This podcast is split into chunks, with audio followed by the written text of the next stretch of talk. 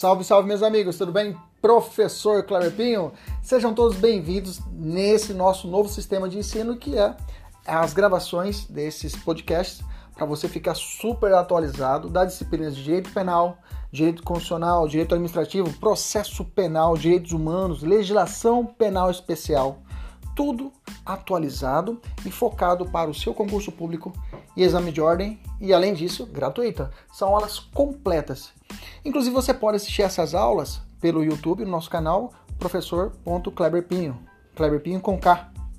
Fique à vontade, compartilhe, curta, nos ajude a engrandecer ainda mais o nosso canal. Um abraço, até mais, tchau, tchau!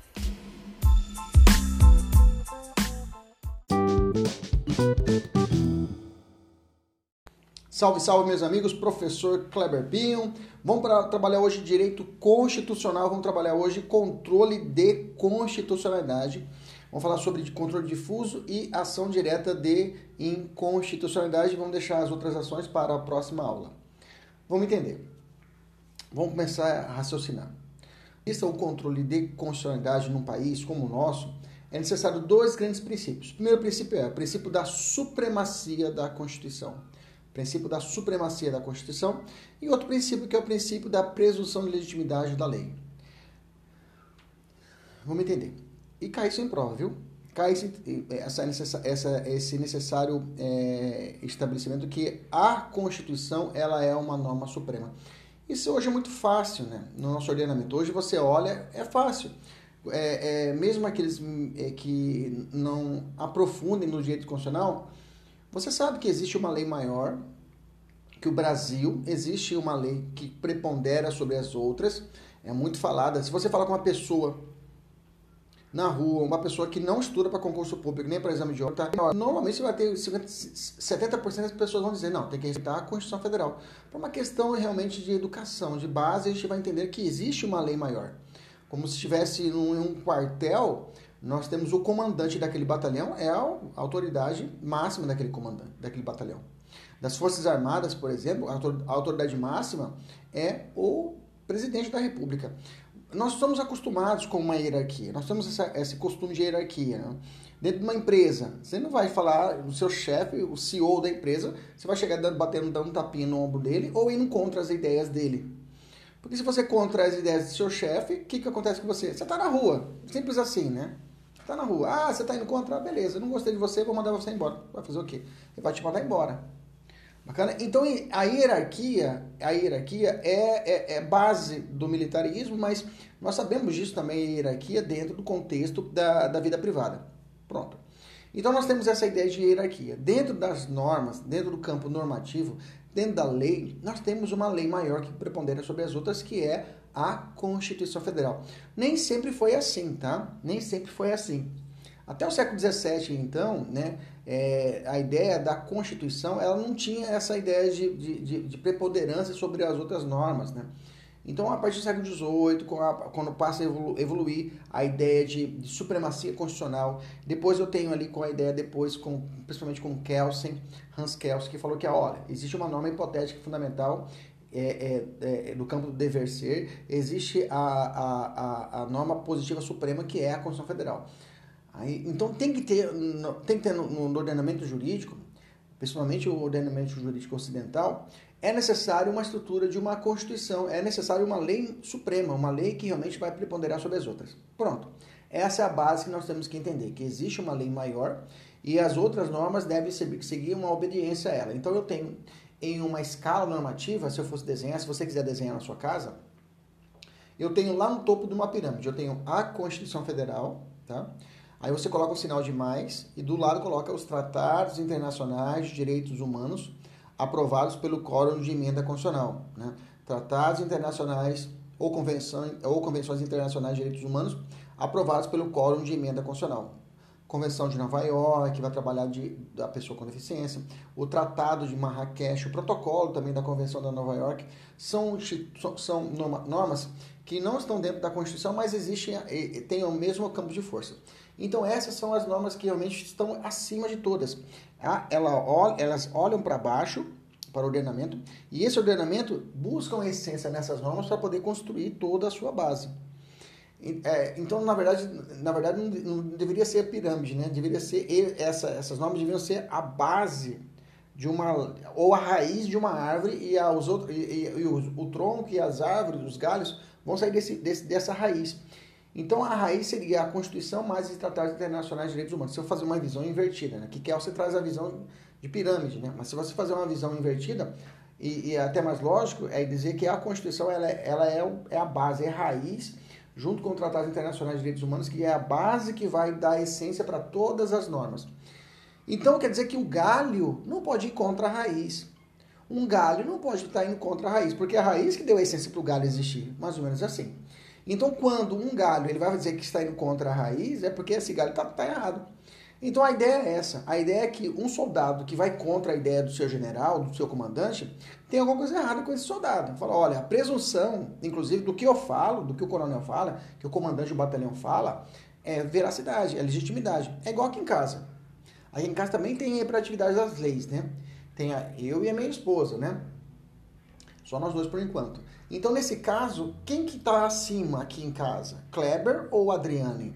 É óbvio que é Adriane, ela está acima de todos. E Kleber está aqui embaixo. Então, as normas dadas por Adriane, ó, Kleber, você tem que lavar o banheiro. Eu vou ter que lavar o banheiro.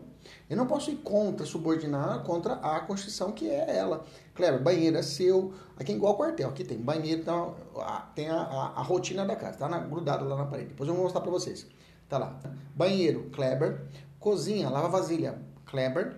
Ok? É, café da manhã, Kleber. Bacana? E ir atrás do almoço, Kleber, ou fazer o almoço, almoço aí não dá para fazer ela, né?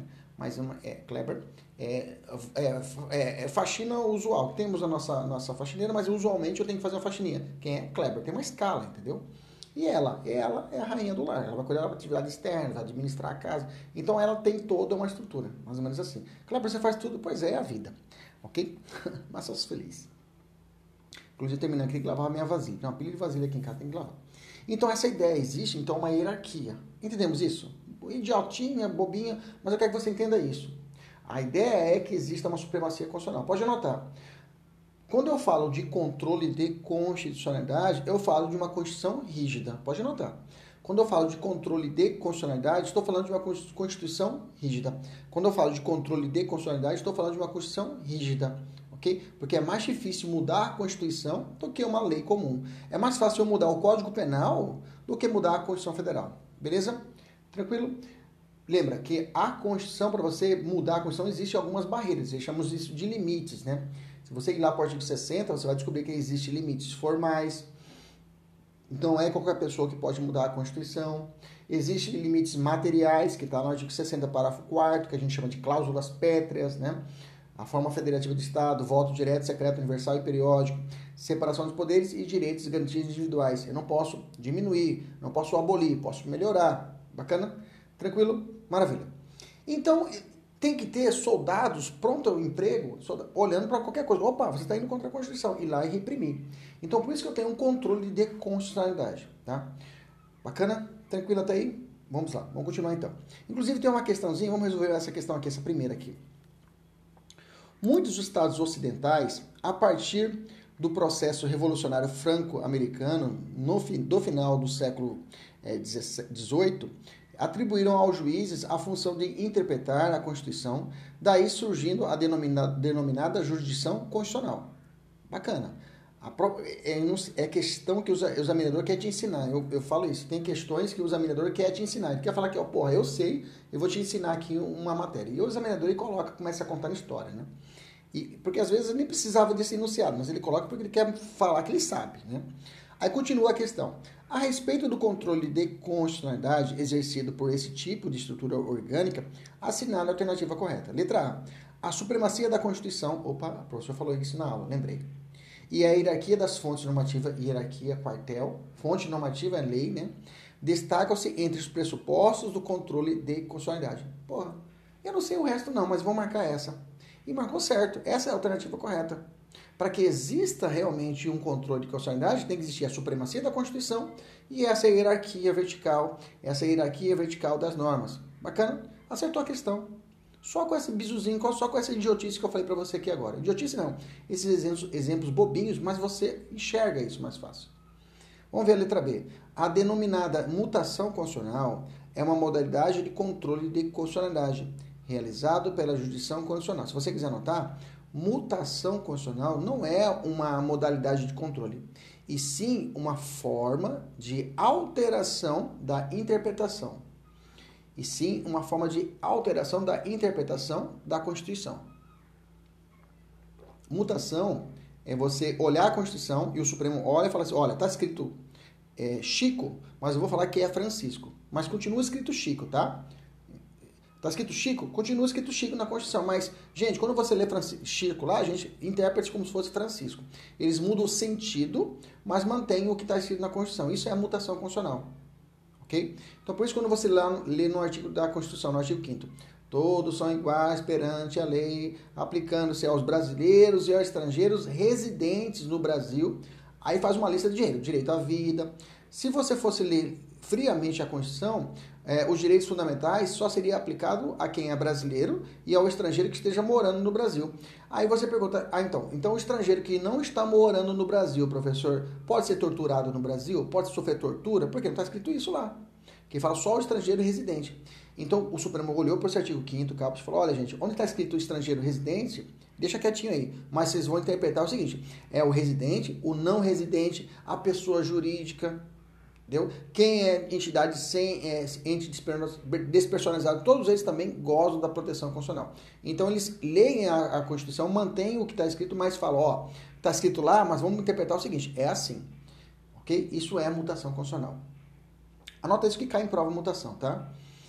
Letra C. O controle de concentrado de constitucionalidade consiste na análise da compatibilidade de qualquer norma infraconstitucional com a Constituição. Bom, no, o controle concentrado de constitucionalidade é, analisa a compatibilidade de qualquer norma infraconstitucional com a Constituição. Gente, não é só infra, infraconstitucional. Eu posso também ter situações em que o controle ele pode estar estabelecendo situações de normas pareadas, né? Alguns vão falar que algumas hipóteses que o processo de emenda constitucional pode ser analisado também que está ali, estaria ali pareada com a Constituição, então não teríamos o que é, não, não seria somente normas infraconstitucionais, tá? Eu posso analisar também a, Constituição compatível com o, o, o, os tratados. Eles vão chamar isso de controle de convencionalidade. Questão C está errada. Letra D.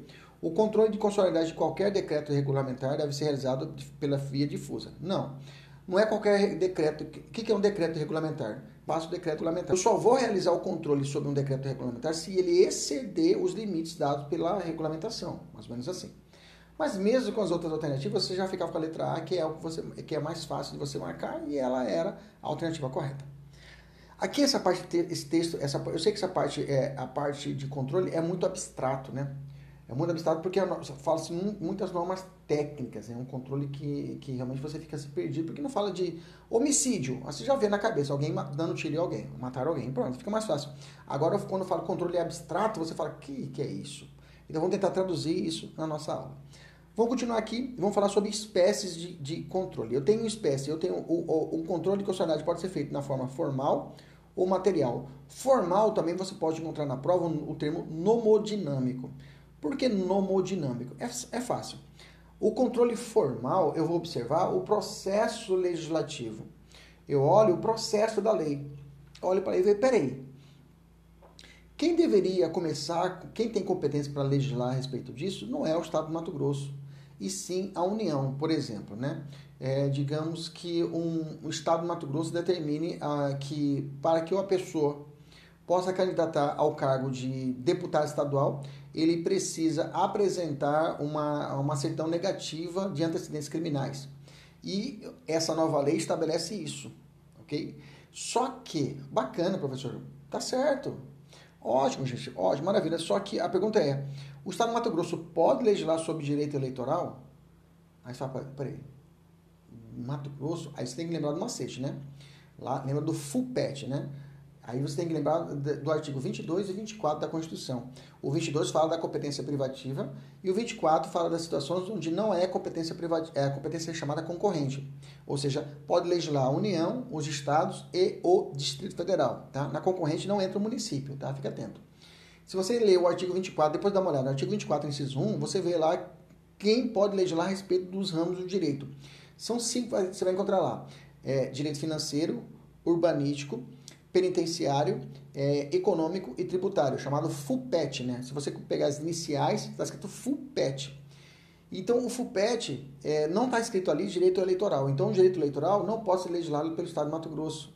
FUPET, repito, financeiro, urbanístico, penitenciário, financeiro, urbanístico, penitenciário, é, econômico e tributário. Só você olha lá o artigo 24, inciso 1, lá de preguiça. Pega a Constituição, olha lá o artigo 24, inciso 1, você vai ver lá os ramos do direito. Aí fica fácil. Grava, grava o FUPET. Gravou o FUPET, você sabe. Aí eu pergunto para você: direito eleitoral pode ser legislado pelo Estado do Mato Grosso? Você lê o FUPET. Tem direito eleitoral no FUPET? Não tem. Financeiro, urbanístico, é, penitenciário, econômico e, e, e tributário. Não tem eleitoral, então é competência da União.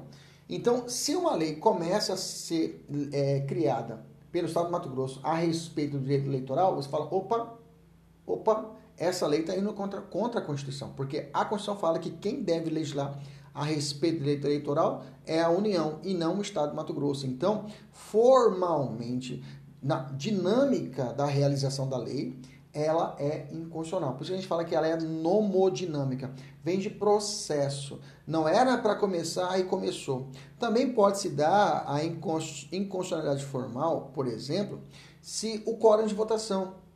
Existe a lei complementar, ela deve ser aprovada, é instalada e aprovada por maioria absoluta, que são 50% mais um dos membros. Né?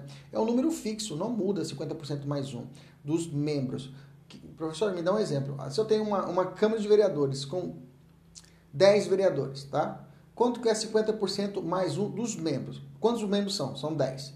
Quanto é 50%? 5. Mais um, 6. Pronto, é um número fixo. Ok? Agora, a lei ordinária, ela é votada por maioria relativa, e também chamada de maioria simples. O que é maioria simples ou maioria relativa? É 50% mais um dos presentes. Veja, é mais fácil de alterar. Não entendi. Lembra da Câmara dos Vereadores de 10 vereadores? Bacana. A maioria absoluta é fixa, é 6. Porque eu sei que são 10, é 6 o número fixo. A maioria relativa é 50% mais um dos presentes. Chega no dia da votação e pergunta quantos vereadores estão aqui presentes. Ah, tem seis vereadores. Essa matéria exige uma, uma é, é, lei complementar? Ela exige uma, um quórum de maioria absoluta? Não, é maioria relativa. Ah, então são 50% mais um? É, isso aí já dá. Então são 6. 50% de 6 é quanto? É 3. Mais um, 4. 4 já aprova a lei. Entendeu a diferença? Entendeu a diferença? Que a maioria relativa é aquela que estão presentes. E aí, a lei ordinária é dessa forma, é aprovada por esse quórum. É claro, você vai olhar o quórum dos, dos do, da, Câmara, da Câmara dos Vereadores, é, da, da Deputados Federais, da, do Senado Federal. Então, se caso tiver uma inconstitucionalidade contra essa forma, a gente chama que a inconstitucionalidade é formal. Além disso, a, a, inconstitucionalidade pode ser material. A material, é, eu, eu falo que é mais fácil para você é, identificar. Lembra aquela situação que te dei o exemplo, que o Estado do Mato Grosso quer legislar sobre direito eleitoral? Bacana? E aí ele cria, cria uma forma de, eh, de ineligibilidade. Nessa, nessa análise, essa norma ela é inconstitucionalmente ela é inconstitucional formal, porque não é o Estado do Mato Grosso, e sim a União que tem que legislar, e além disso ela está mexendo numa matéria que é própria, é, é, que não pode ser alterada, né? via é, lei, lei ordinária comum, uma lei estadual, que é a respeito do direito fundamental, que é o direito fundamental, o direito individual da, da, da capacidade eleitoral, dos direitos políticos. E eu não posso mudar direito político. Eu não posso criar uma nova situação de direito político, porque aí estaria afrontando materialmente a Constituição. Então, quando eu olho o material, professor, me dá um, um exemplo mais fácil desse material. Fácil, vamos te dar outro exemplo. Imaginamos que determinada lei estadual determine que o empregador, diante do seu empregado, em situação de pandemia, se ele tiver desconfiança do seu empregado que esteja furtando, imaginamos uma lei absurda.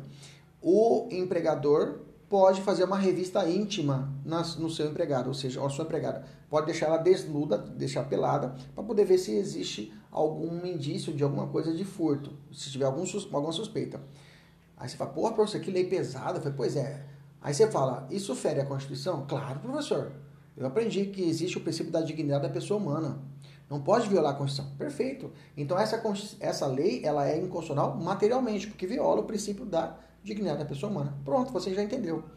Então, quando ela for material, normalmente quando a, a, a inconstitucionalidade é material, também chamam de nomoestática, também nomoestática, você dá um susto. Fala, Opa, como assim? Como que uma lei pode criar isso? Você assusta. Quando você começa a ficar bem treinado, você escuta uma notícia e fala assim, opa, peraí, como assim? Igualzinho, por exemplo, tempos atrás, né, é, é, é, uma lei, a lei de caminhoneiro exigiu que o caminhoneiro faça o, o exame toxicológico, né? Exame toxicológico, o caminhoneiro, de tempos em tempos. Aí você fala, peraí, pô, toxicológico, mas a pessoa não pode pro, pro fazer prova contra si mesmo. E veja, toda vez que você está diante de uma, de, uma, de uma lei e você fala, peraí, mas a pessoa não pode fazer isso, não pode fazer aquilo, existe a Constituição, você pode, está em uma discussão de inconstitucionalidade daquela lei. Bacana, entendemos isso. E você pode discutir isso tanto diretamente com o juiz, ou você pode, um legitimado, propor contra a lei propriamente dita. Mas calma, vamos devagar. Bacana, entendeu a constitucionalidade formal e material? Beleza? A inconstitucionalidade por ação é quando a lei é feita. A inconstitucionalidade é, é, por omissão é quando a, o legislativo tinha que fazer e não fez, tá? O legislativo tinha que agir e não fez. Aí eu tenho uma inconstitucionalidade por omissão. Quando acontece isso, professor? Quando, por exemplo, você tem um direito constitucional e o Estado não faz. Por exemplo, é, onde, uma, normalmente se dá em, em, normas de eficácia limitada, né? aquelas normas que precisam de uma regulamentação. É, o direito de, é, de greve do servidor público. O direito de greve do servidor público, até hoje, não tem legislação que fala sobre isso. isso. O Supremo foi, inclusive, provocado sobre isso. Olha, está tendo uma inconstitucionalidade por omissão, porque a Constituição determina que o, o servidor público tem direito à greve perante lei. Só que até hoje não existe essa lei. E foi provocado o Supremo. E aí, Supremo, como é que resolve? preciso exercer meu direito de greve. E o Legislativo até hoje não fez a lei e não vai fazer lei de greve para o servidor público, né? Aí o Supremo falou, pô, é mesmo, é uma inconstitucionalidade pela omissão do Legislativo. É inércia, o Legislativo tinha que fazer a lei e não fez. E aí você tem dois caminhos. Você pode entrar diretamente no Supremo através da chamada, é, é, tá bem, é, duas meias no Supremo, melhor dizendo. Através do controle concentrado, através de uma ação direta de inconstitucionalidade por omissão, que a gente vai ver aula que vem, nas próximas aulas, e também tem o mandato de injunção, na forma individual, ou também coletiva, mas isso a gente vai ver nas próximas aulas. E só para você entender que a inconstitucionalidade por omissão é quando o Estado tinha que fazer e não o fez. Se você quiser anotar, anota aí na inconstitucionalidade por omissão, sempre aparece esse nominho aqui, ó, síndrome, síndrome da inefetividade. Síndrome da inefetividade das leis, ou do legislativo, né? Síndrome da inefetividade. Bacana? Bom, dadas essas primeiras premissas, a gente tá. Controle de constitucionalidade é igualzinho da feijoada para criança, né? Não pega, come dá a feijoada aqui. Não, você pega, assopra, vê certinho qual que é a carne melhorzinha, coloca na sua boquinha, aí você dá uma mastigadinha, desfia, aí põe no copo, no, na colherzinha, abre a boca, aí você dá na boca da criança, aí você vem com outro, outra colher devagarzinho, tá? Senão você engasga. Beleza? Tranquilo? Maravilha. É, quais são os momentos? Quando que eu posso me, quando que eu posso falar que houve uma inconstitucionalidade? Tem duas, dois momentos. Eu posso fazer isso antes da lei nascer, eu posso fazer antes da lei nascer, quando está em um projeto de lei, ou um projeto de emenda constitucional, ou depois que a lei nasceu. Antes da lei de nascer, existem três filtros. E já adianto, antes da lei nascer, os três poderes podem realizar o controle de constitucionalidade. Os três poderes. Bacana? Tranquilo? Repetindo, antes da lei nascer, existe a possibilidade do controle em cima do projeto de lei. Ainda está nascendo, está sendo votado. E existe três filtros muito bem definidos pela doutrina. Primeiro, a Comissão de Constituição e Justiça e Cidadania, na verdade é CCJC, né, que é mas normalmente a gente é, escuta na TV Comissão de Constituição e Justiça, mas a abreviatura correta, conforme o regulamento interno da Câmara, é CCJC Comissão de Constituição e Justiça e Cidadania. Eles realizam esse primeiro filtro.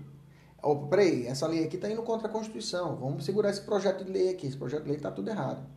O segundo, e esse é feito pelo legislativo. O segundo filtro pode ser realizado pelo judiciário. É o chamado é, quando um parlamentar vê que o processo, o processo da lei começou errado, ele vai provoca o Supremo através do mandado de segurança impetrado por um parlamentar, e ele fala, Supremo, tiririca, né? Olha, eles estão, é, analisando essa lei aqui, ó, essa lei nasceu errado, porque na verdade quem tinha que legislar era o presidente da República. E o, o, o, o Legislativo Federal está propondo uma lei que não é da sua competência.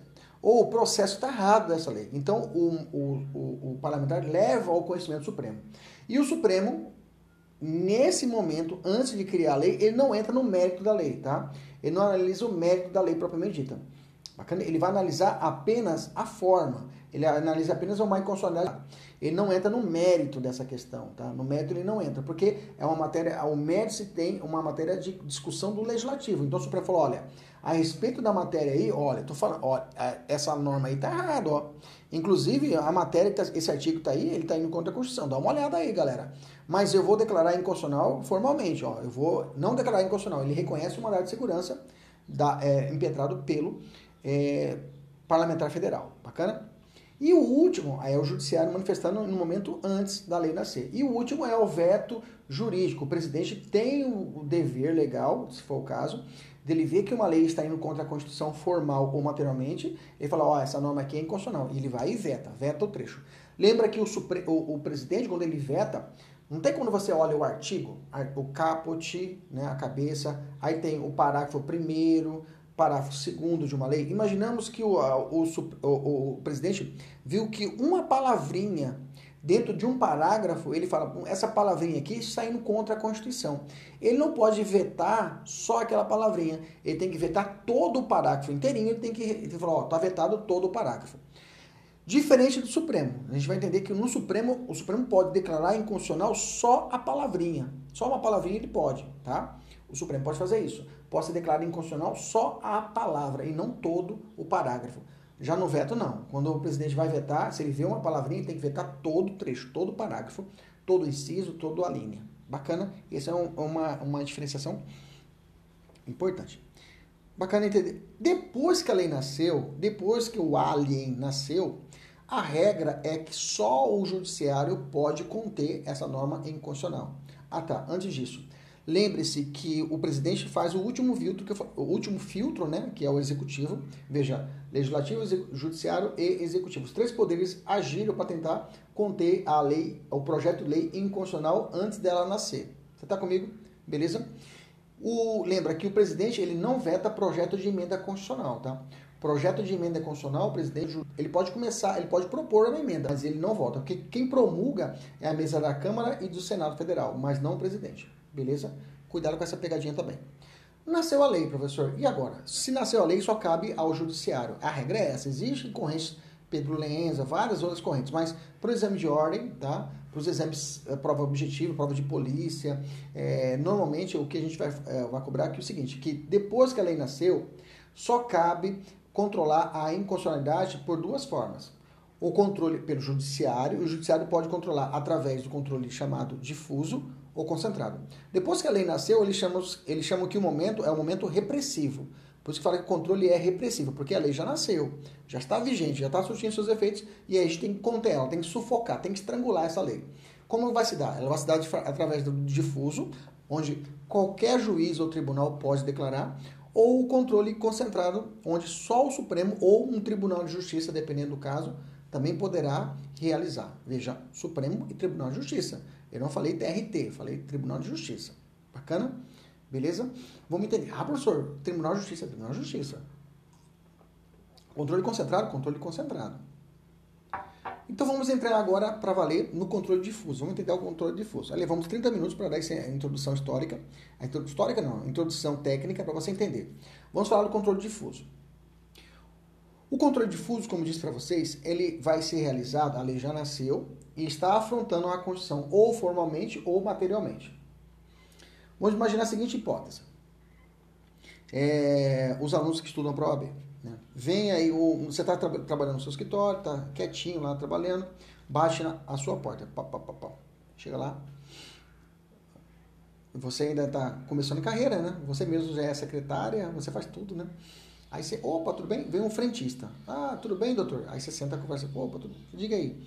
Seguinte, doutor, eu quero entrar com uma ação contra o posto de gasolina e tal. Peraí, vamos lá. Vamos fazer. Vai falando para mim, já vou digitando aqui, já vou fazer até causa do pedir aqui, né? Eu vou fazer a petição agora. Vai falando aí. Olha, doutor, eu comecei a trabalhar no posto tal, tal, tal, tal. O posto, ele pagava pra gente o valor salário tal. Não pagou as horas extras. Opa, não pagou hora extra. Não pagou uma é, décimo terceiro. Opa, não pagou décimo terceiro. As férias. Opa, não pagou as férias. Você trabalhava no posto? Você recebia adicional de periculosidade? Doutor, pagava adicional de periculosidade. Beleza. Ele pagava certinho? Quanto que era adicional de periculosidade? Ah, 30% sobre o meu salário. Opa, tá certo. Doutor, seguinte, eu também, nos intervalos do almoço, eu mexia com mercúrio no fundo da, do posto. Por quê? O dono do posto tinha uma, um, um garimpo e aí ele trazia o ouro para tratar e eu, nas horas do intervalo, mexia com mercúrio. Aí você fala, mercúrio? Mercúrio, doutor? Bom, se o cara mexe com mercúrio, ele merece outro adicional, não é? Qual é o adicional? Adicional de insalubridade, que pode ser de 10, 20 ou 40%, dependendo do grau, né? Sobre o salário mínimo. Você recebeu alguma vez? Ele vai falar assim, doutor, nunca recebi um adicional de insalubridade. Você fala, opa, beleza. Mas por que ele não pagou para você o adicional de insalubridade? Ele falou assim, doutor, ele falou que na, na CLT existe um artigo que fala que não pode acumular os dois adicionais. E por isso ele não pagou. Porque a lei fala que não pode, não precisa pagar, eu tenho que escolher um dos dois. Aí você fala, sério, sério. E é verdade. A CLT existe um artigo, salvo engano agora, 192, né? Esse aqui, é, eu acho que é o 192 da CLT. Realmente existe esse artigo da CLT que fala que você não pode, você não, o empregador não é obrigado a pagar os dois adicionais. O empregado vai ter que optar por um ou por outro. Pensa comigo. Pensa comigo. Esse artigo da CLT, o empregador está certo. O empregador falou: não paguei porque a lei falou. Eu não sou obrigado a fazer ou deixar de fazer um. Não tem isso. Eu sou, você só é obrigado a fazer ou deixar de fazer uma coisa mediante lei. A lei falou que não precisa pagar, então não vou pagar. O cara está certo. Não tem como brigar com o, o dono do posto, porque ele está certo. Você tem que brigar contra a lei. Tá entendendo? Aí a pergunta é: eu posso provocar o judiciário para que o, o, o, o, o, juiz, juiz, juiz trabalhista,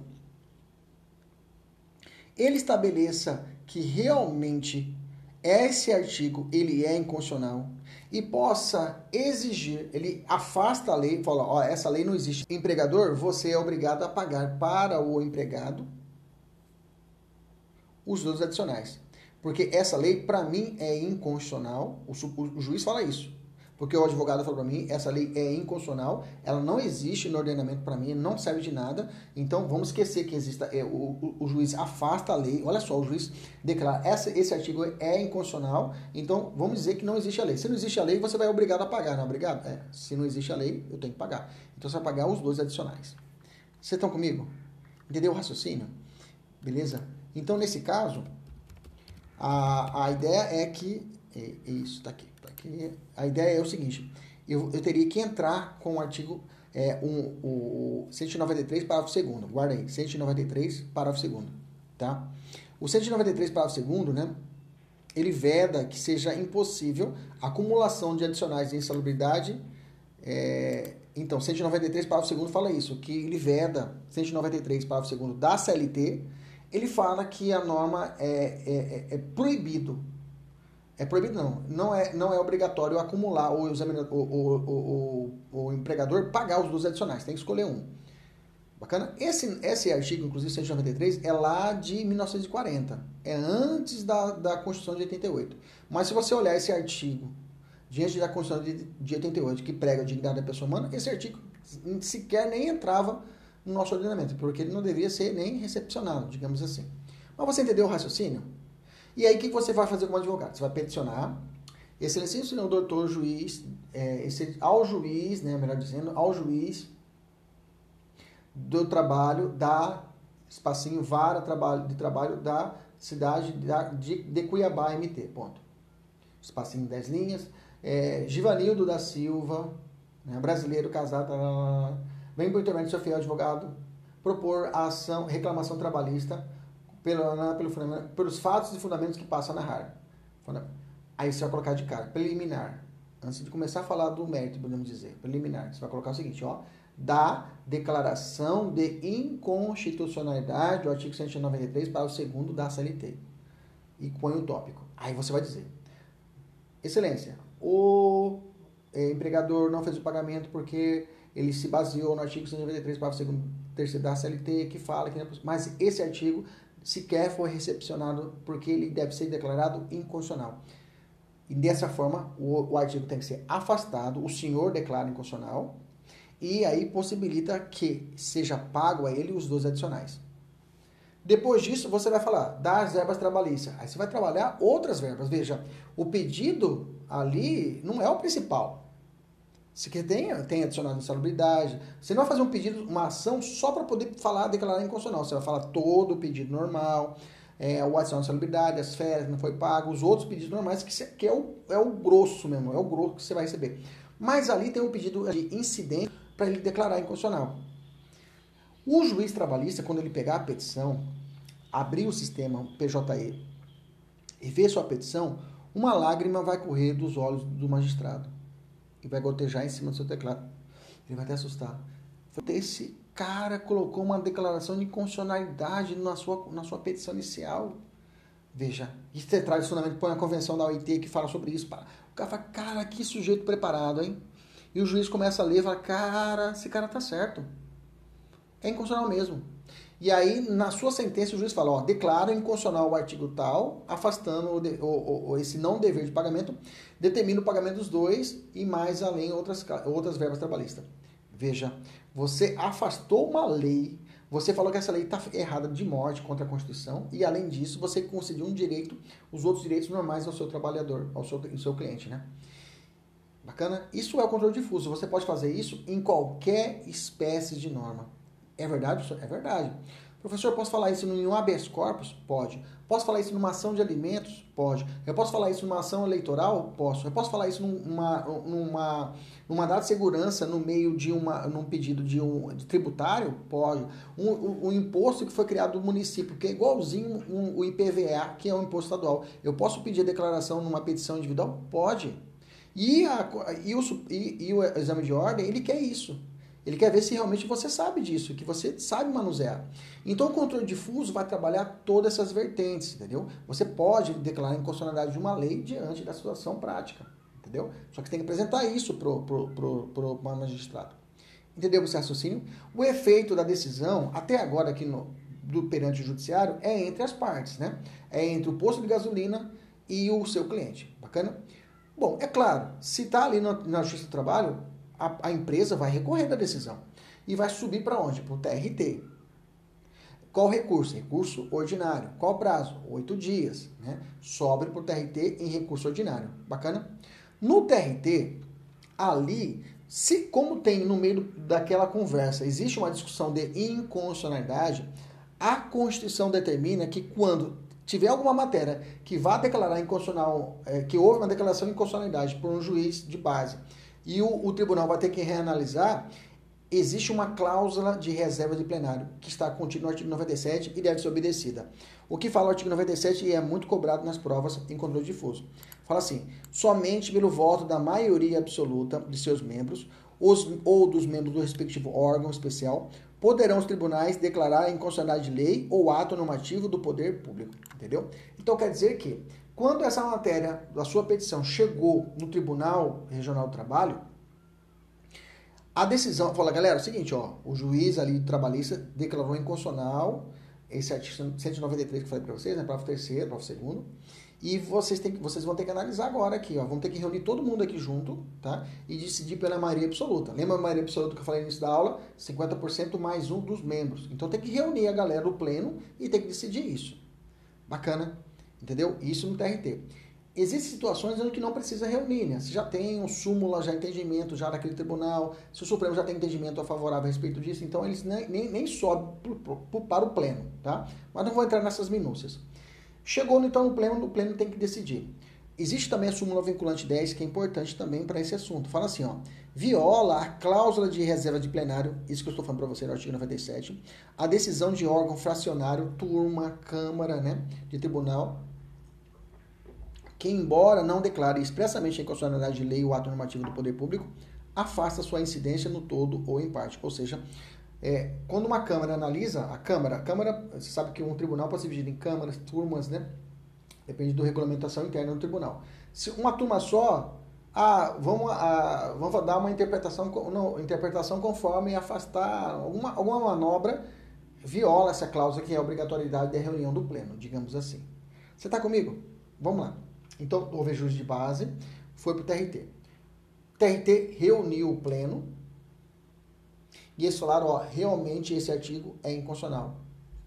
Posto de gasolina, pague ao, ao seu funcionário o adicional de periculosidade e insalubridade. Bacana? Posto de gasolina não ficou satisfeito. Vai recorrer para o TST. Eles vão em recurso de revista no prazo de oito dias. O TST reúne e fala: olha, essa norma realmente é inconstitucional. Só abrindo um parênteses, já chegou isso no Supremo. No, no o TST falou que a norma é constitucional, tá? No TST já chegou essa matéria, essa discussão no TST, e eles falaram que é pode ser impedido de. Não é, não é obrigado a pagar os dois adicionais, tá? Eles falaram que esse artigo da CLT é constitucional. Bota para cá. Mas digamos que você pode tentar de novo, não tem problema. Você pode peticionar hoje, hoje você pode peticionar isso. Quando for advogado, advogada, é peticionar, porque não é vinculativo essa decisão no sentido do TST, tá? Bem que o TST quando decide, eu falei bobagem, o TST decide, ele vincula, né? Mas o juiz, ele pode, ele pode mudar o entendimento, ele pode mudar o entendimento do TST, através das decisões e subindo, né? Bem que hoje o sistema que nós temos de, de, de, é, incidentes de recursos, repetitivos, é, é, é, algumas, algumas a transcendência da decisão. Então tem várias barreiras que vão impedir de chegar essa matéria novamente aos, aos tribunais superiores. Mas isso é uma outra conversa. Digamos que o TST falou positivo, Kleber. aliás, advogado, advogado é positivo. Realmente o posto tem que pagar para o cidadão. Continua esse efeito ainda o posto não fica contente, vai subir para quem? Para o recurso extraordinário para o STF. Quando chega no STF, aqui é a sacada. O STF analisa a matéria em recurso extraordinário e fala assim, cara, realmente esse artigo é inconstitucional. E a partir de agora, toda, é, é, todo mundo vai ser beneficiado com essa nossa decisão. Então, todos os postos de gasolina do Brasil que estiver realizando a insalubridade mais a periculosidade terão que pagar os dois. Então, quando chega no Supremo recurso extraordinário, o Supremo pode dar essa eficácia chamada para todo o Brasil, chamada erga omnes. Professor, eu aprendi na faculdade que quando chega no Supremo, em, em controle difuso, em recurso extraordinário, o efeito ainda é inter partes. Tá certo, tá certo até aí. Então, quando ele decide, ele decide entre o posto de gasolina e o cidadão, tá certo. E aí ele tem que comunicar ao Senado, bacana, lá no artigo, é, lá no Senado, e o Senado tem que fazer a, a suspensão da norma, conforme o artigo 52, inciso 10. Ó. É isso? Isso. Bacana. Isso era também na época quando eu aprendi, tá? Isso era. Hoje não precisa mais. O Supremo, quando ele chega, mesmo nesse controle, nesse caminho mais, é, mais demorado, que é o controle difuso, quando ele chega lá nele, quando bate lá em cima, ele pode decidir e dar efeito para todo o Brasil, né? Uma, é, chamado efeito I, decisão suprema, né? É, a, ou a, é, a, abstrativização do controle difuso, tá? Mas não vou falar em termos difíceis, não, que o examinador também não força a barra para você. Mas entendeu isso quando chega no difuso, que ele tem que dar esse, esse toque e ampliar para todo mundo? Bacana. A pergunta é, professor, quando o Supremo decide, ele atinge o legislativo? Isso sempre cai em prova. Quando o Supremo decide, bom, nesse caso do posto de gasolina, ele falou que é inconstitucional. Bacana? Beleza? Olha, gente, é inconstitucional esse artigo da CLT. Bacana? Beleza, você está comigo? Bacana. Então, o posto de gasolina no Brasil, quem tiver tem que pagar, tem que pagar. Bacana. Aí, os postos de gasolina, os postos de gasolina, o seu sindicato, a convenção, reúne e vão até o Congresso. Faz o lobby, né? Vai até o Congresso. E quando chega no Congresso, fala assim, ó, quando chega no Congresso, eles falam assim, Congresso, faça aí uma nova lei, faça uma nova lei falando que realmente pode, não precisa pagar os dois. Ok? Ou melhor, vamos melhorar essa norma aqui e, e fazer com que eu não precise pagar os dois, situações especiais, cria alguma situação aí. A pergunta é, mas aí o assessor fala, mas peraí, mas o Supremo já decidiu que é inconstitucional. A pergunta é, a decisão do Supremo afeta o Legislativo? O Legislativo pode fazer uma lei mesmo que o Supremo falou que é inconstitucional uma lei, e pode criar um outro projeto de lei parecido, ou até às vezes idêntico, com, uma decisão de uma lei que já foi declarada inconstitucional pelo Supremo, ou seja, o Supremo falou, olha, esse artigo aqui é inconstitucional. O Legislativo pode fazer uma nova lei falando, olha, não precisa pagar o adicional de salubridade e periculosidade quando for mercúrio, pra... e pode fazer uma outra lei até melhorando? Pode, tá? A decisão do Supremo não afeta a competência do Legislativo de fazer lei. A competência do Supremo não afeta a competência do Legislativo de fazer lei. O Supremo pode até dizer contrário, dizer que é inconstitucional, mas o Legislativo pode fazer outro projeto de lei e pode falar sobre o mesmo assunto. Ele não é impedido, tá? Senão estaria engessando o poder legislativo. Sair o Supremo seria absoluto. É, eles chamariam isso também de fossilização, né? Seria o quê? Tornar fóssil a, o, o legislativo. É claro que quando, é, por exemplo, isso quando te dá uma situação de súmula vinculante. Súmula vinculante também a gente vai estudar depois. Nepotismo. Nepotismo. Eu não posso contratar, é, um, contratar um parente, digamos assim. Eu sou deputado federal. Eu posso contratar minha esposa para ser minha assessora? Não posso. Nepotismo. Diria, meu cônjuge, não pode. Mas, professor, o senhor acabou de falar, o deputado federal é legislativo. Perfeito. E, e a súmula vinculante é uma decisão do Supremo. Perfeito. Então, o senhor acabou de falar que o legislativo não, não é obrigado a obedecer ao Supremo. A decisão do Supremo, a, a sacada é o seguinte: quando o, o, eu, o deputado federal, contrato a minha esposa, eu estou agindo como um. É a, é a minha função que eu estou fazendo agora de contratação da minha esposa é uma função típica do Poder Legislativo ou é uma função do Poder Executivo de contratação? Ah, professor, peraí. A típica do legislativo é fazer lei e fiscalizar. Perfeito. Quando você contrata a sua esposa, você está fazendo uma função de executivo. Exatamente. Então, nesse caso, eu tenho que obedecer à súmula vinculante, às decisões do Supremo de ADI e recurso extraordinário? Sim. Então, nesse caso, eu tenho que obedecer à súmula. Agora, a decisão de fazer uma lei, a decisão de fiscalizar, eu não preciso obedecer ao Supremo. Entendeu? Isso é muito importante. Muito importante. Bacana? Eu acho que já dá pra gente fazer alguma, algumas questões. Vamos fazer questão para a gente poder fortalecer. Vou fazer questão, questão. Vou falar cuiabano. Questão. Vamos lá. A parte autora, em um processo judicial inconformada com a sentença de primeiro grau de jurisdição que se embasou no ato normativo X, apela da decisão porque, no seu entender, esse ato seria inconstitucional. Bacana. A terceira Câmara Civil do Tribunal de Justiça do Estado Alfa ao analisar a apelação interposta, reconhece que assiste à razão da recorrente. Mais especificamente, no que se refere à inconstitucionalidade do referido ato normativo X, ciente da existência de cláusulas de reserva de plenário, a referida turma dá provimento ao recurso, sem declarar expressamente a inconstitucionalidade do ato X, embora tenha afastado a sua incidência no ato concreto. Então, ele afastou a incidência daquele ato, tá? Mas não declarou expressamente, mas afastou. A turma não é o pleno. Eu já falei para vocês que tinha que reunir o pleno e decidir por maioria absoluta. Aí a turma, só o órgão fracionário foi e decidiu. Não, vamos declarar expressamente constitucional, não precisa levar para o pleno. Bacana? Tá errado, porque precisava da cláusula de reserva plenário. Tinha que levar para o pleno, não a turma não podia fazer isso. Você está comigo? Continua. De acordo com o sistema jurisdicional brasileiro, o acordo proferido pela terceira turma civil. Letra A. Está juridicamente perfeito, posto que. Não, não está porque precisava do, da cláusula reserva plenário. Letra B. Não surge os parâmetros constitucionais, pois deveria ter declarado expressamente a inconstitucionalidade do ato normativo que fundamentou a sentença proferida pelo juiz do acordo. Não deveria ter realizado isso, ok? Está correto, posto que a terceira turma civil, como órgão especial, que é, pode arrogar para si competência do órgão pleno. Letra D. Está incorreto, posto que violou a cláusula de reserva de plenário, ainda que não tenha declarado expressamente a inconstitucionalidade do ato normativo. Porque, é, olha lá como falou a questão.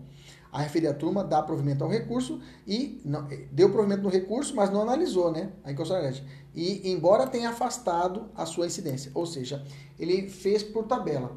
Eles pegaram o recurso, lá no recurso estava lá falando a respeito, digamos, do posto de gasolina, ok? Tava falando lá, eles falaram ah, tá falando aqui da, do, da declaração da, da inconstitucionalidade desse artigo da CLT.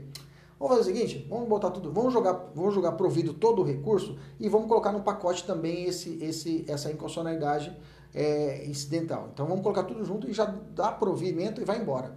Eles não analisaram, porque tinha que analisar de forma separada, Tá? Tinham que analisar de forma separada a inconstitucionalidade do, dos outros pedidos do recurso. Quando tem um procedimento, eles separam. Ó, vamos falar sobre a inconstitucionalidade que foi suscitada desse artigo da CLT e depois já falar os outros pedidos. Vamos falar, vamos falar sobre os outros pedidos do recurso. Tem que fazer essa análise separada. Se eles colocam tudo junto, falam assim, ah, tá tudo beleza, julga provido. Por tabela, eles julgaram inconstitucional o pedido.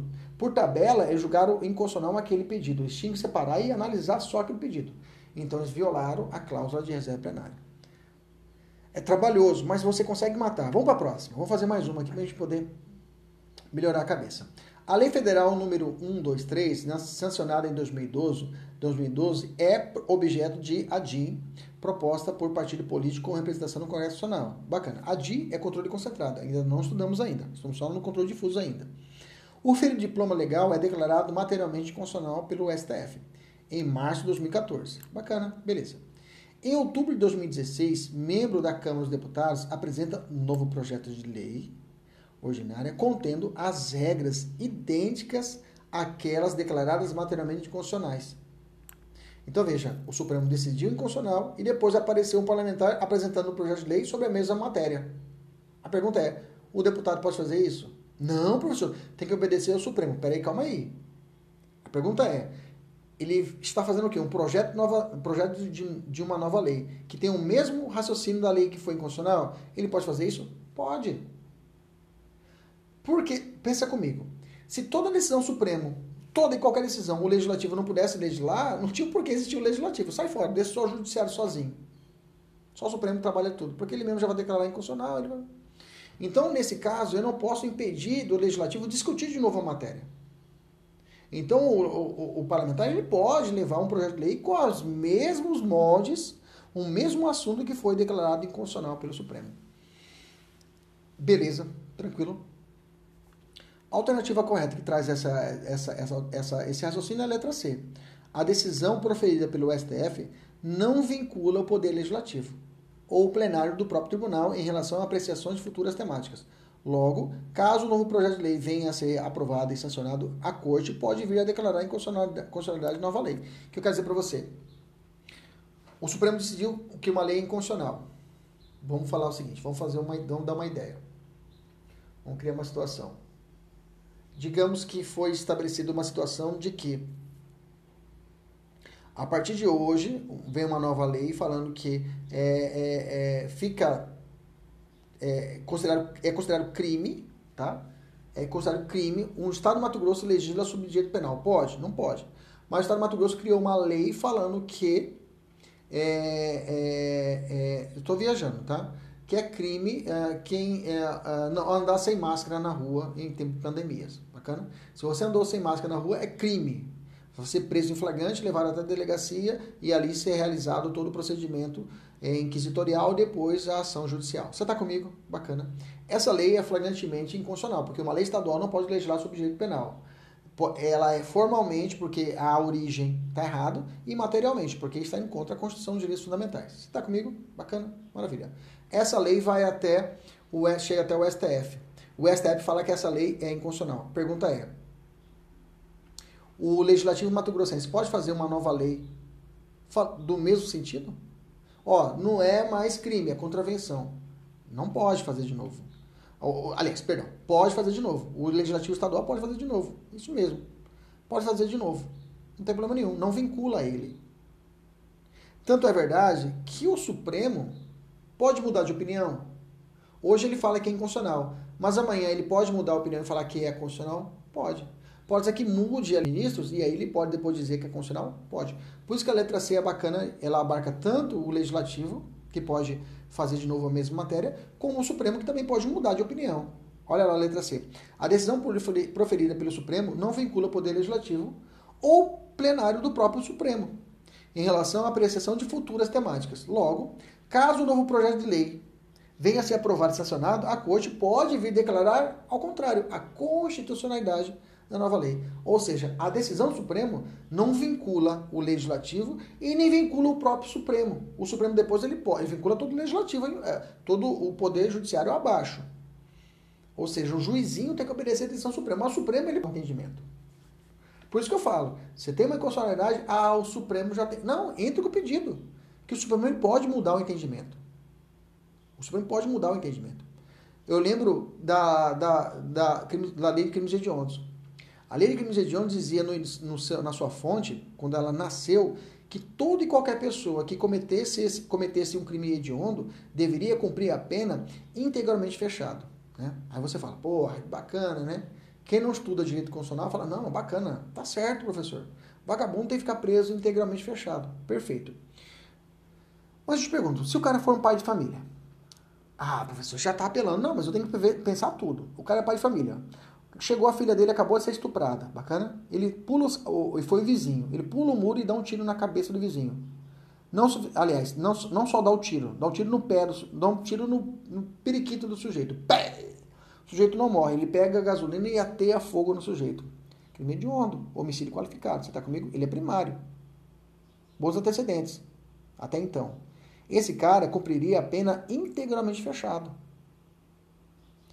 Opa, peraí. Então está ferindo a chamada princípio da individualização da pena, que é um princípio constitucional. Por isso que eu olhava, porque cada caso tem que ser analisado de forma. Eu, tenho eu não posso colocar todo mundo dentro do mesmo saco e amarrar. Porque pode ter ali dentro uma pessoa que mereça a progressão de regime. Então, quando, for, quando é determinado pela lei isso, ah, o cara fica integralmente fechado, não tem direito a nada, essas leis tendem a ser inconstitucionais. Porque eu tenho que analisar cada caso. Por isso que às vezes as pessoas ficam bravas com o judiciário, mas o judiciário não tem culpa se fizeram uma lei dessa forma. Entendeu? Porque existem princípios constitucionais. Então tem que ser obedecido.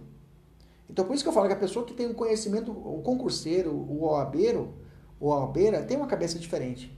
Ele pensa diferente, porque ele vê além disso. Bacana? Falo, pô, mas... Aí o cara fala, não, tem que. Não, peraí, calma aí, pô. Existe o princípio da individualização da pena. Tem que ser analisado cada caso a caso. E até que chegou no Supremo, o Supremo falou que esse artigo, que falava que é integralmente, era inconstitucional. E tinha que ser possibilitada a forma de progressão de regime. Bacana? Tranquilo?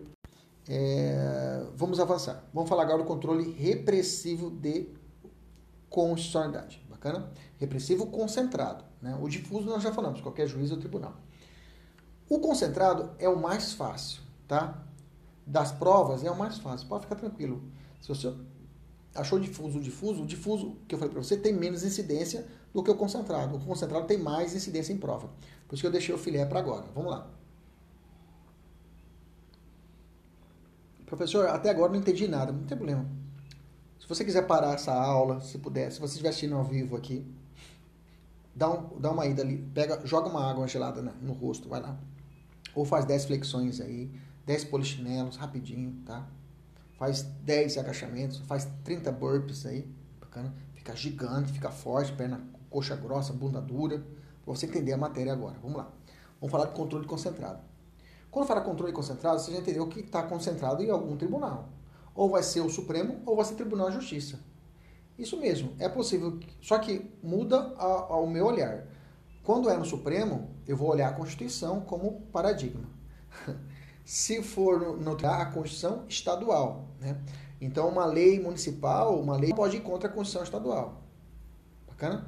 Quando eu olho para o Supremo, para o Supremo, eu estou falando que a, a, o paradigma é a Constituição. Então, uma lei federal, uma lei estadual não pode ir contra a, o Supremo, tá? Tranquilo? Lei municipal, ela não, quando ela vai contra o Supremo, eu vou entrar com uma outra medida que é a ADPF. Mas isso é outra conversa, tá?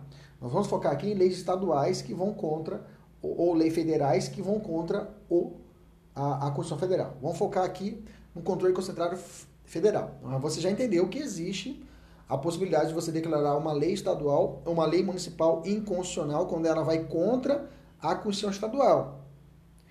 Lei municipal pode ir contra a, a, o Supremo? Pode, só que nesse caso eu não posso entrar adi com essa matéria. Essa matéria que ser discutida com, por outra espécie de lei que é a DPF, que a gente vai aprender nas próximas aulas. Bacana? Vamos falar sobre a DI. Fácil. Onde que está escrito a DI? Artigo 102, inciso 1 da Constituição. Né? Se você quiser, depois dá uma olhada aqui no meu YouTube, eu tenho uma aula onde eu montei uma ADI, tá? eu montei uma ADI, junto com os alunos aí, eu montei uma ADI, para quem faz segunda fase de constitucional. Dá uma olhadinha lá, se você tiver curiosidade para ver como é que é uma petição de ADI. Muito fácil, muito fácil mesmo. Então vamos lá, o artigo 102 fala assim, competência do Supremo é, compete o STF principalmente a guarda da Constituição, cabendo-lhe, inciso 1, processar e julgar originariamente. O que é originariamente? Quer dizer que a petição, você como advogado, tem que entrar com ação direto lá no Supremo. Qual situação? Letra A, ação direta de inconstitucionalidade ou de lei ou ato normativo federal ou estadual. Veja, não falou municipal, tá? Não falou municipal norma municipal que viola a Constituição, o caminho não é lá no Supremo via a DI, pode ser a DPF, ok? Na ADI é diferente de uma petição, é uma, é, o que, que é diferente de uma petição comum? Numa petição comum, eu tenho o autor, eu tenho o réu. Ah, entrei com uma a Gol, é, não, é, é, é, eu fiz a passagem, deu um, um, um, overbook, sei lá, deu, deu algum, alguma situação de, de, de, de, excesso e não me colocaram na viagem, eu perdi a minha viagem, para lá, eu vou entrar com ação contra Gol. Vai ter uma audiência, vai ter de um lado eu, como meu advogado, ou eu como advogado, ou como parte, e do outro lado vai estar o que? A empresa com seu preposto. Então existem partes, vai ter uma audiência. Na ação ADIM não tem audiência. A briga é de alguém contra a lei. Entendeu? A, o réu aqui é, é a lei. Não é quem fez a lei, é a lei em si. A briga é de daquele aquele legitimado contra a lei. Entendeu? Então, é como, então como que eu vou sentar? Eu, governador do estado, digamos assim, ou um partido político com um advogado, do outro lado sentado a lei. Senta aí a lei. Imagina, você botar a lei sentada ali, não tem como você botar. Então não tem audiência, não tem partes. Entendeu? Então o primeiro ponto é esse, você não tem partes. Você não, faz, não entra em face de alguém, você entra em face da lei. O primeiro ponto é esse, importante. Então, por isso que não tem audiência. Você vai ouvir a lei? Fala aí, lei. O que, que você acha? Porque você já tem a lei escrita. Você não, você não vai julgar as pessoas que fizeram a lei. Você não vai julgar o governador. Você vai julgar quem que, é o, que sancionou a lei, digamos assim. Você vai analisar a lei só. Então, você, é o legitimado versus a lei. Bacana? Então, o que pode ser controlado pela ADI? Via ADI, Ação Direta de Constitucionalidade. Crava leis estaduais ou federais criadas depois de 1988. Anota. Somente leis realizadas depois de 88. Anota no cantinho. Leis antes de 88 cabe ADPF.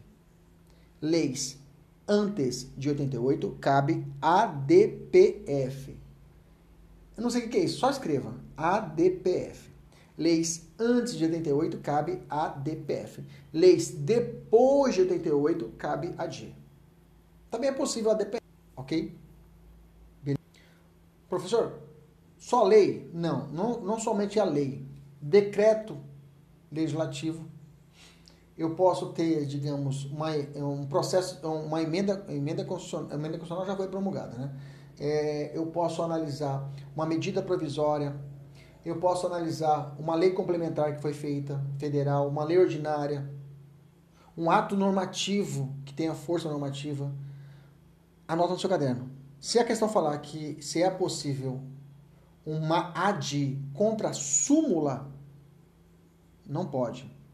Súmula, anota também, não é objeto, não pode ser objeto de AD. Súmula normal, chamada persuasiva ou súmula vinculante, não cabe AD. Não cabe AD de súmula, grava isso. Não cabe AD de súmula. Não cabe AD de súmula. Não cabe AD de súmula vinculante. Não cabe. Não cabe. Porque existe um processo próprio de criação e afastamento, de, de, de, de extirpar, né, de, de revogação de uma súmula. Existe um processo próprio. Então a ADI não faz esse, esse, esse movimento no judiciário. Bacana? Bacana? Olha só essa questão.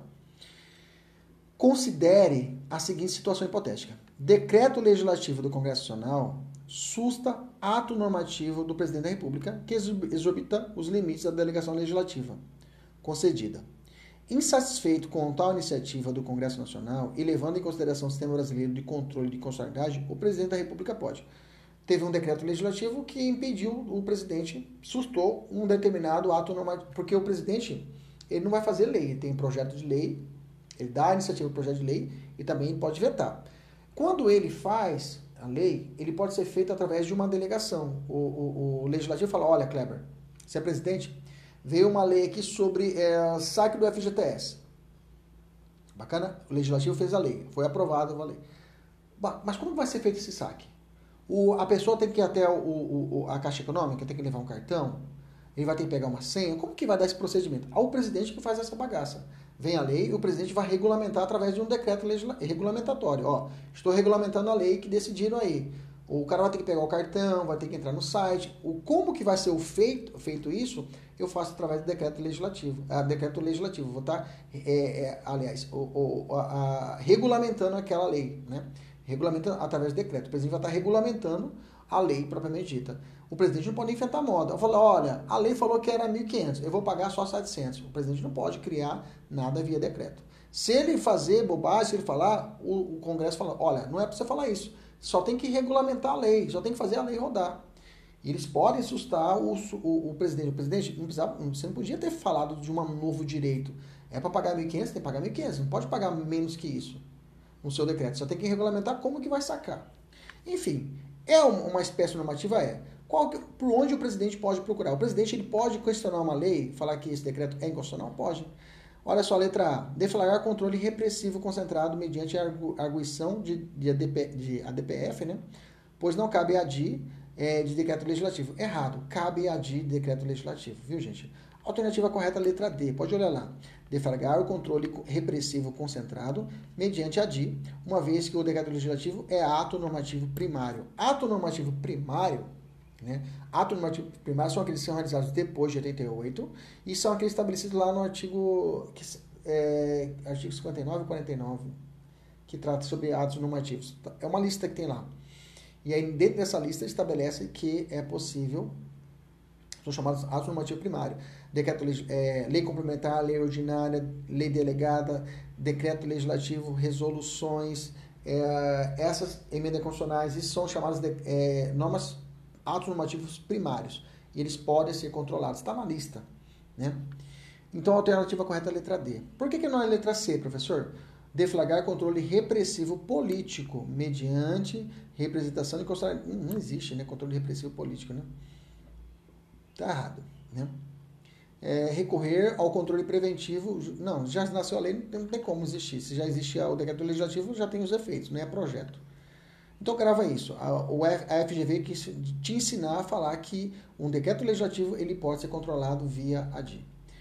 Olha essa outra questão, é, é facinho. Não pode ser objeto de ação direta de constitucionalidade. Letra A, decreto que promulga tratado, pode ser controlado? Pode, então está errado. Decreto legislativo que aprova tratado, pode ser controlado? Pode, então está errado. Resolução pode? Pode. Súmula vinculante, opa, letra D. Súmula vinculante não pode ser objeto de ADI, letra D. Bacana? Vamos fazer mais uma. É, Lei Z, elaborada recentemente pelo Poder Legislativo do município M, foi promulgada e passou a produzir os seus efeitos regulares.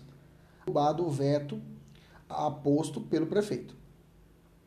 A peculiaridade é que o conteúdo da lei é praticamente idêntico ao de outras leis que foram editadas em milhares de outros municípios, o que lhe atribui inegável relevância. Inconformado com a derrubada do veto, o prefeito do município M, partindo da premissa de que a Lei Z possui diversas normas violadoras, violadoras da ordem constitucional federal, pretende que sua inconstitucionalidade seja submetida é, à, à apreciação do Supremo. A partir das informações acima, assinale a opção que se encontra em consonância com o sistema de controle, controle de constitucionalidade adotado no Brasil. Ele está falando que uma lei municipal, né, um, é, a Lei Z, elaborada pelo, pelo Poder Legislativo do município, foi promulgada e passou a produzir seus efeitos regulares após a Câmara Municipal ter derrubado o veto do prefeito. Né? E o prefeito, a é que o conteúdo da lei é praticamente idêntico de várias leis no Brasil, no Brasil, em vários municípios do Brasil. Bacana? Inconformado com o derrubado do veto, o prefeito ele quer propor. O que, que, que eu posso fazer? Ele viu que a lei municipal é inconstitucional. O que, que o prefeito pode fazer? Essa é a sacada. Letra A. O prefeito do município M, como agente legitimado pela Constituição Federal, está habilitado a propor a arguição de, pre, de preceito fundamental. Prefeito pode propor a DPF? Nós não estudamos isso, mas já vou adiantar. Ele não é legitimado, tá? Porque os mesmos legitimados que vamos dar hoje para a ADI são os legitimados para a ADPF. Então o prefeito não tem legitimação para propor uma ADPF no Supremo. Está fora a letra A. Letra B. A temática pode ser objeto de ADI ou ADI não pode, eu falei para vocês que não pode propor. Ou de arguição de cumprimento de preceito fundamental se proposta em qualquer dos estimados do artigo 103. Lembra? Lei municipal afronta a Constituição. Eu posso ir direto no Supremo discutir? Se é lei municipal, não tem como discutir mediante ADI. Eu posso mediante a DPF. Eu falei isso para vocês lá atrás. Então a letra B está errada porque ele fala que pode ser proposta ADI ou a DPF. Está fora a letra B. Letra C. A lei Z não pode ser objeto, a lei Z não pode ser objeto pela via concentrada perante o Supremo, já que, de acordo com o sistema de controle de constitucionalidade adotado no Brasil, atos normativos municipais só podem, limitou, ser objeto de caso se utilize como paradigma de confronto à Constituição Federal pela via difusa. Não, eu posso provocar o Supremo através da ADPF quando o município, uma lei municipal, vá contra a Constituição. Aqui está falando que não posso utilizar no meio concentrado, só posso analisar na forma difusa. Está errado. Letra D, é a que sobrou. Os dispositivos normativos da Lei Z, sem desconsiderar a possibilidade de ser realizado o controle incidental via difusa, é verdade, eu posso entrar por uma ação simples perante o juiz comum, podem, podem ser objeto de controle por via de ADPF, arguição, descumprimento do preceito fundamental, se proposta por qualquer um dos legitimados do artigo 103. Traduzindo, a questão era mais fácil do que você. Olha só, tudo isso para dizer o seguinte: lei municipal não pode ser objeto de ADI, tem que ser objeto de ADPF. Se você soubesse isso, você já matava a questão. Veja como é fácil. Como eu falo, o aluno assusta, né? As questões de controle concentrado, o aluno olha e fala, cara, essa questão é difícil demais, vou pular esse negócio. E se você soubesse essa informação, ah, essa prova é de 2015. Se você soubesse dessa informação, você já olhava, opa, letra D. Ela pode ser controle difuso e também pode ser controle concentrado, mas tem que ser por ADPF, porque lei municipal que afronta a Constituição não cabe a D, cabe a DPF. Acabou. Ou via difusa. Acabou. Só essa informação você matava a questão e era mais um pontinho aí na sua prova. Bacana? Vamos avançar. Quais são as características da ADI? Isso aqui é importante. Se você matou aqui as características, você não erra mais questões sobre a ADI. Primeira, o processo é objetivo. Como eu disse, não tem partes. Não tem o, o, o governador versus a lei. Senta aí, lei. A parte ré, a lei. Não existe isso. Né? Um processo é objetivo. Não tem parte, autor e réu. Dois, a natureza jurídica é uma natureza jurisdicional e legislativa. Tá? Três, não há fase probatória, ou seja, não há audiência. Repetindo, não há audiência numa lei, é, no processo objetivo do controle difuso. Quarta característica: o relator, em caso de necessidade de esclarecimento de matéria ou circunstância de fato, ou de notória insuficiência das informações existentes nos autos, ele pode, o relator, requisitar informações adicionais, designando perícia. Então é possível perícia no MADI? É possível, viu, gente? Perícia ou comissão de peritos para que emita parecer sobre questão, ou fixar data para audi em audiência pública ouvir depoimentos de pessoas com experiência em autoridade na matéria. Audiência pública, não falei audiência privada, tá? Audiência pública é possível, tá? Audiência privada, audiência entre partes, audiência, audiência de instrução, processo, não tem isso, tá? Audiência pública. Então ele pode abrir o debate para todos e pode ter perícia, pode. Perícia não vai ser prova de, é, como fala perícia, você já imagina a prova de balística, o cara lá do CSI, não, não é essa perícia. A perícia eu falo perícia técnica, às vezes um laudo de um perito a respeito de determinada lei, se ela é ou não é constitucional. Ele pode pedir que um, um notório, um, um, um, advogado renomado ou um jurista renomado, ele faça um parecer, uma perícia, através de um parecer, falando que aquela lei é ou não é constitucional. Pode ter isso? Pode. Outro ponto importante é a ambivalente ou caráter duplo. Entenda. Vamos imaginar aqui a Aline Alves, advogada. Né? Nossa aluna da mentoria, Aline Alves. Ela entra com uma ação contra é, a empresa Vivo. Bacana? Se você entrar com uma ação contra a Vivo, uma ação de reparação de danos, né? Eles negativaram de forma indevida ao seu cliente. Você entrou com a ação. Você pediu indenização 30 mil reais. Bacana? Durante o processo, devido do processo, vem a sentença. Depois da na sentença, quando vem a sentença, a pergunta é: o juiz vai julgar procedente ou improcedente o seu pedido? Bacana? Bacana. Se for julgado procedente, você paga 30 mil, aliás, você vai receber 30 mil da Vivo. Se, se você perdeu a ação, você não vai ter que pagar 30 mil para vivo, não é isso? É óbvio, né? Se você perdeu a ação, você perdeu a ação. Você não é obrigado a pagar o que você pediu, não é isso? Eu não estou falando de punição, de litigância de má fé, não, não estou falando disso. Eu estou falando objetivamente. Se você entrou com a ação de pedido de reparação de danos, se você perdeu a ação, não vai inverter. Agora você vai ter que pagar o valor que você pediu para outra parte. Não existe isso. Já nas ações da ADI, a DPF, é possível isso. O que eu quero dizer para você? Quando você entra com uma ADI, o Supremo vai pegar a sua petição e vai olhar. Inclusive, ele vai olhar todos os artigos da lei toda, ele faz uma varredura. Isso é, é chamado de causa de pedir aberta, né? O, o, o, já é a próxima característica. Quando ele pega, você fala, você fala, olha, o artigo. São quantos artigos? São 100 artigos. Bom, estou falando que o artigo 1 é inconstitucional. Primeira coisa, o Supremo ele vai pegar e vai analisar os 100 artigos. Ele vai analisar, vai fazer uma varredura em toda a lei. Mas, professor, eu falei só do artigo 1 Não interessa, ele vai ler todos os artigos. Então, ele pode declarar inconstitucional outro artigo que você não pediu? Pode. Bacana? É causa de pedir aberta. Segundo ponto.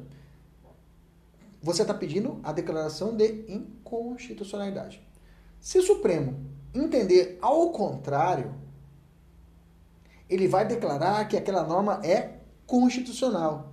Mas você fala, não, Supremo, eu só pedi que é inconstitucional. Julga procedente. Se for improcedente, não precisa falar nada, não. Não. Por isso que o caráter é dúplice. Você, por isso que tem que ser inteligente. Porque se você entrar com uma ADI, pode ser que você saia de lá com uma ADC. Ou seja, você entra pedindo a inconstitucionalidade, mas o Supremo ele decide ao contrário. Ele fala, não, ela é constitucional. Então, ou então pode acontecer isso também com a ADC. Você entra falando que a lei é constitucional, sai de lá com a ADI ele fala que a ação é inconstitucional na decisão dele, entendeu? Por isso que é ambivalente. O Supremo pode dizer que é inconstitucional, concordar com você, ou ao contrário. Ele declara, na verdade não é inconstitucional, essa norma é constitucional. Por isso é caráter dúplice ou ambivalente. Você entra pedindo uma coisa, mas você pode sair de lá com outra coisa. Mesmo que você não pediu. Entendeu? Lembra que a DI é só norma depois de 88. Não cabe a DI de norma antes de 88. Grava isso, tá? Princípio da parcelaridade. Lembra que eu falei no começo? É, o presidente, quando ele veta uma norma, lá no controle preventivo, né, lá antes da lei nascer, ele tem que vetar todo o trecho, ou toda a linha, ou todo o parágrafo. Ele não pode declarar inconstitucional só uma palavra. O Supremo pode. Por isso que é um princípio da parcelaridade. O Supremo pode declarar inconstitucional só uma palavra ou até uma expressão. Bacana? Depois que você entrou com a DI, você não pode desistir. Tá? Entrou com a DI, é até o final. Não pode desistir. Inclusive, não comporta ação rescisória. A DI não comporta ação rescisória. Se você entrou com a DI, é, tem que ir até o final e não comporta a ação rescisória. Agora sim, o momento, um momento up da nossa aula. Uma hora e 18 minutos de aula, né? Uma hora e 15 minutos de aula. O up da nossa aula é quem são os legitimados. Isso aqui você tem que saber de cor, tá? Se eu pegar você pela perna e chacoalhar, você tem que falar os, todos os legitimados. Se você não entendeu nada da aula, entenda primeiro as características que eu disse para você agora e os legitimados. Se você decorar isso aqui, já estou muito feliz. Se você decorou as características que eu acabei de falar, então volta um pouquinho para você ouvir de novo, se for o caso. Se você ouvir, saber quem são os legitimados para ADI, vai servir para ADC, para DPF, vai ficar tudo mais fácil. Você está comigo? Então vamos lá. Onde é que está isso? Lá no artigo 103 da Constituição fala quem são os legitimados. Vamos, vamos facilitar? Escreva assim. Três, são três autoridades. Três autoridades, três mesas e quatro entidades. Anota aí. Três autoridades, três mesas e quatro autoridades. De novo, três autoridades, três mesas e quatro entidades. Mais uma vez, três autoridades, três mesas e quatro entidades. Três autoridades. Presidente da República. Eu disse vice-presidente? Não, só o presidente da República. Ele é o chefe do Executivo Federal. Governador pode? Pode. Vou falar para você. Governador é o segundo legitimado. Governador pode? Pode. Prefeito pode, professor? Não. Professor, vice-governador pode? Não. Só governador do estado ou do DF, né? Prefeito pode? Não. Então fechou. O chefe do executivo federal e o estadual. Municipal pode? Não pode propor ADI. Só o chefe do executivo federal, que é o presidente, e o estadual, que é o governador. Bacana? Professor, falta mais uma, mais uma autoridade. PGR, Procurador-Geral da República. PGR, Procurador-Geral da República. A prova vai dizer que também é possível o AGU. Esqueça, AGU não pode propor ADI. Defensor Público Federal não pode. Defensor Público Geral não pode propor ADI. Ok? Só o, só o PGR. Presidente, governador e PGR. Três autoridades. Gravou? De novo. Presidente, governador e PGR. Presidente, governador e PGR. Presidente, governador e PGR. Mais uma vez. Presidente, governador e PGR. Pronto. Três mesas. Três mesas. Ou, ou em inglês, três. Two table. Ah, você viu aí? Two table. Professor, pelo amor de Deus. Ó, quase seis da manhã você falando bobagem. Vamos lá. Três mesas. Mesa do Senado, mesa da Câmara e mesa da Assembleia Legislativa do Estado do Mato Grosso, por exemplo, ou da Câmara Legislativa do DF, tá? Que é a mesma coisa. Digamos, só que lá chamam Câmara Legislativa. No estado do Mato Grosso, nos estados, a gente chama de Assembleia Legislativa. Lá no, no DF, o que é equiparado à Assembleia, eles chamam de Câmara Legislativa. Também pode. Professor, não falou mesa da, da, da Câmara Municipal. Câmara Municipal não pode propor ADI. De novo, mesa da Câmara, mesa do Senado, mesa da Assembleia Legislativa ou da Câmara Legislativa do DF. Bacana? Se o governador pode no âmbito do executivo, por que não o legislativo através da mesa? Eu não disse um deputado. Eu não falei como parlamentar de inquérito. Não, mesa. A mesa que pode. Beleza? Tranquilo? Três mesas. Quatro entidades. Quatro entidades é, é o resto. Vamos lá. Conselho Federal da OAB. O Conselho Federal da OAB, não falei seccional, é o Conselho Federal. Toma cuidado partido político com representação no Congresso Nacional. E não é qualquer partido político, tem que ter representação no Congresso Nacional. Professor, o que é uma representação no Congresso Nacional? É ter pelo menos um deputado federal ou pelo menos um senador. Bacana? Terceiro, confederação sindical. E o último, entidade de classes né, de âmbito nacional. Fechou? Né? Quatro entidades. Conselho Federal da OAB, partido político com representação no Congresso, tem que falar com, com representação no Congresso Nacional, confederação sindical, cuidado, não falei federação sindical e não falei sindicato, confederação sindical e associação, entidade de classe, desculpa, entidade de classe de âmbito nacional. Entidade de classe é uma associação, digamos assim, né? Mas como está na Constituição, entidade de classe. Bacana, tranquilo. Os legitimados universais eles não precisam comprovar a chamada pertinência temática. Que é pertinência? Eu tenho que explicar o porquê que está entrando com a ação. Porque, então, quem são os legitimados especiais que têm que comprovar o porquê que estão entrando com a ação, por que estão sendo prejudicados? As mesas, da mesa das, no âmbito estadual, é tudo no âmbito estadual. A mesa, o governador e a confederação, confederação sindical, né? Confederação sindical é entidade de classe, e âmbito, entidade de classe no âmbito é, nacional. Esses aí tem que provar o porquê que estão entrando com a ADI. O resto dos chamados universais não precisa. Mas o ponto importante que eu falo para vocês, depois você vai fazer os exercícios que eu deixei aqui para vocês, é o seguinte, tá? Um detalhe aqui. Quem precisa de advogado para propor uma DIN? Olha só, os partidos políticos e as confederações sindicais, né? Ou entidade de classes. Essa galera precisa de advogado. Então, partido político precisa de advogado e confederação sindical ou entidade de classes precisa de advogado. O resto não precisa de advogado. PGR, não precisa. Governador, não precisa. Mesa da Câmara, não precisa. Mesa do Senado, não precisa. Presidente da República, não precisa. Conselho Federal da OAB, não precisa. Quem precisa de advogado? Partido político, confederação sindical ou entidade de classe. Acabou. Partido político, confederação sindical entidade de classe. Esse tem que saber, tá? Que precisa de advogado, que nos afeta quem faz exame de ordem. Ok? Alguns detalhes é, que o Supremo já decidiu. O partido político, né? É, é, a exigência de representação, né? É, apenas um parlamentar, já falei isso daqui. A confederação sindical, o STF já decidiu que deverão preencher os requisitos, né, entre os quais tem que ter pelo menos três federações sindicais que estejam vinculadas a essa confederação. É, é, e as entidades de classe tem que ter pelo menos nove associações, digamos assim, na, nos estados.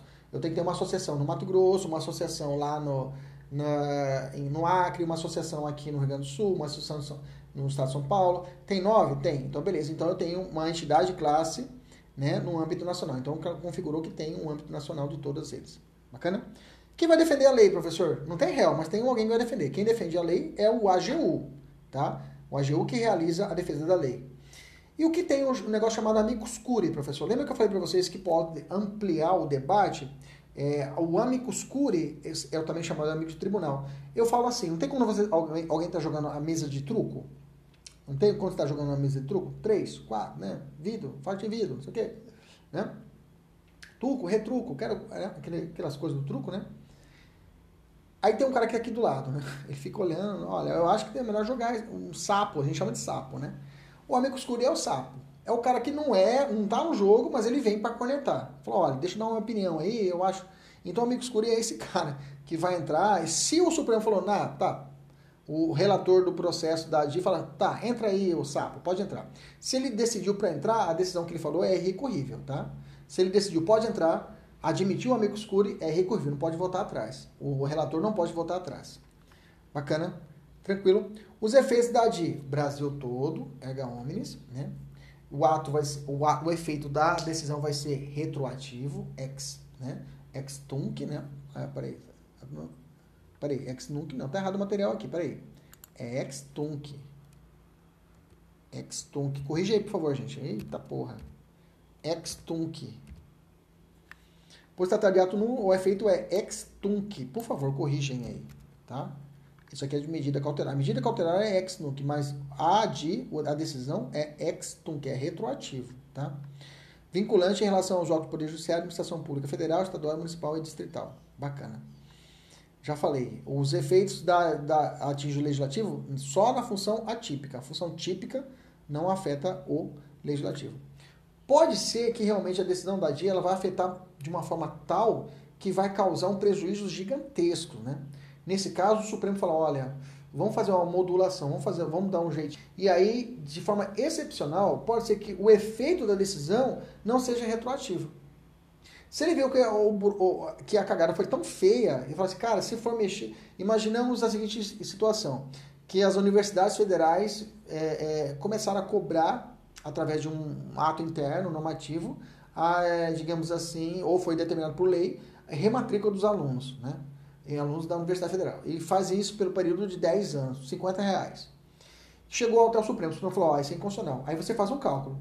10 anos, se for retroativo, é ex-tunc, ou seja, tem que retroagir e tem que devolver para todo mundo, todos os alunos das, das, faculdades federais do Brasil que foi cobrado a rematrícula, por exemplo, 100 reais, 10 anos retroativo para todo mundo. Porque é retroativo. E efeito é nulo. Imagina isso. Põe no cálculo, põe na caneta e quantos alunos em faculdade federal tem no Brasil. Imagina isso pelo período de 10 anos. Imagina isso pelo valor de 100 reais.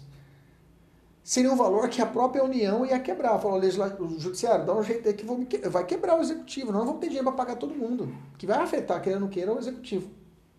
Aí o Supremo vai falar o seguinte, ó, então vamos fazer o seguinte. Eu sei que o efeito é retroativo, é ex-tunc, né? Retroativo é retroagir. Mas vamos dar um jeitinho aqui, olha. Então, por dois terços da decisão do Supremo, em razão de segurança jurídica né, ou excepcional interesse social, o Supremo pode modular os efeitos. Vamos fazer o seguinte: a gente decidiu que é inconstitucional, mas essa decisão vai valer apenas a partir de hoje. Porque se fosse retroagir a 10 reais para todos, imagina o caos que seria. A própria União ia quebrar. Então o Supremo Poder de falou, ó, é retroativo, mas vamos fazer um jeitinho aqui para a gente poder determinar que seja daqui para frente, tá? Ex nunc.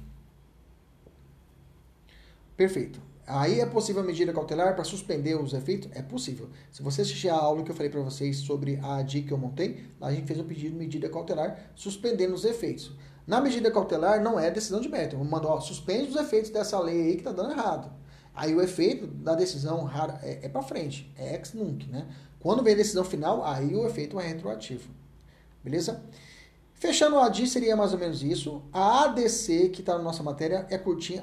A ADC, tudo que eu falei para a ADI serve para ADC tudo, só muda o seguinte. A ADC, elas, o objeto dela é só lei pós 88, mas lei federal, tá? Lei federal ou ato normativo federal. Lei estadual não entra na ADC. Então, para mim poder levar para o Supremo uma norma para que o Supremo declare que ela é constitucional, essa lei só pode ser federal e pós 88, entendeu? Só lei federal. Para mim declarar inconstitucional pode ser uma lei federal ou estadual pós 88.